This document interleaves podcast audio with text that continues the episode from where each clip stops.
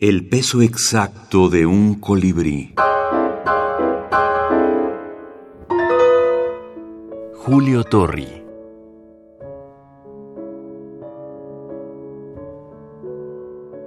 Mujeres.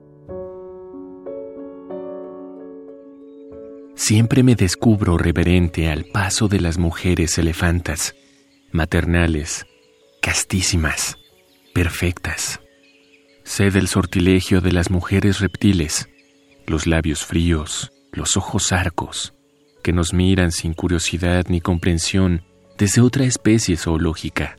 Convulso, no recuerdo si de espanto o de atracción, he conocido un raro ejemplar de mujeres tarántulas.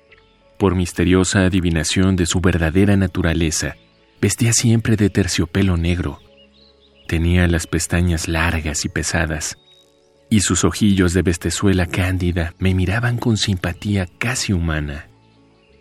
Las mujeres asnas son la perdición de los hombres superiores, y los cenobitas secretamente piden que el diablo no revista tan terrible apariencia en la hora mortecina de las tentaciones. Y tú, a quien acompasadas dichas del matrimonio han metamorfoseado en Lucía vaca que rumia deberes y faenas, y que miras con tus grandes ojos el amanerado paisaje donde pases, cesa de mugir, amenazadora al incauto que se acerca a tu vida, no como el tábano de la fábula antigua, sino llevado por veleidades de naturalista curioso.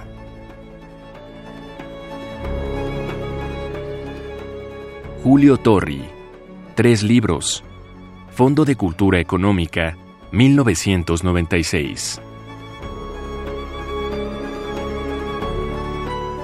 Se me pregunta si tenía Julio Torri conciencia de la brevedad, de, que, de, esa búsqueda de la brevedad, y en efecto, eh, uno de los eh, mayores estudiosos, de, hecho el mayor estudioso de la obra de Julio Torri, Sergei Zaitsev, a quien tuve el gusto de conocer, comentaba que, eh, que en un principio los, los textos que publicaba Julio Torri en los periódicos eran más extensos que una minificción, que un relato breve o brevísimo, pero este, que ya una vez que publica ensayos y poemas, entonces sí como que cobró conciencia de que lo suyo, lo que mejor le venía, lo que mejor le acomodaba eh, en su creación literaria era la brevedad, inclusive la brevedad extrema.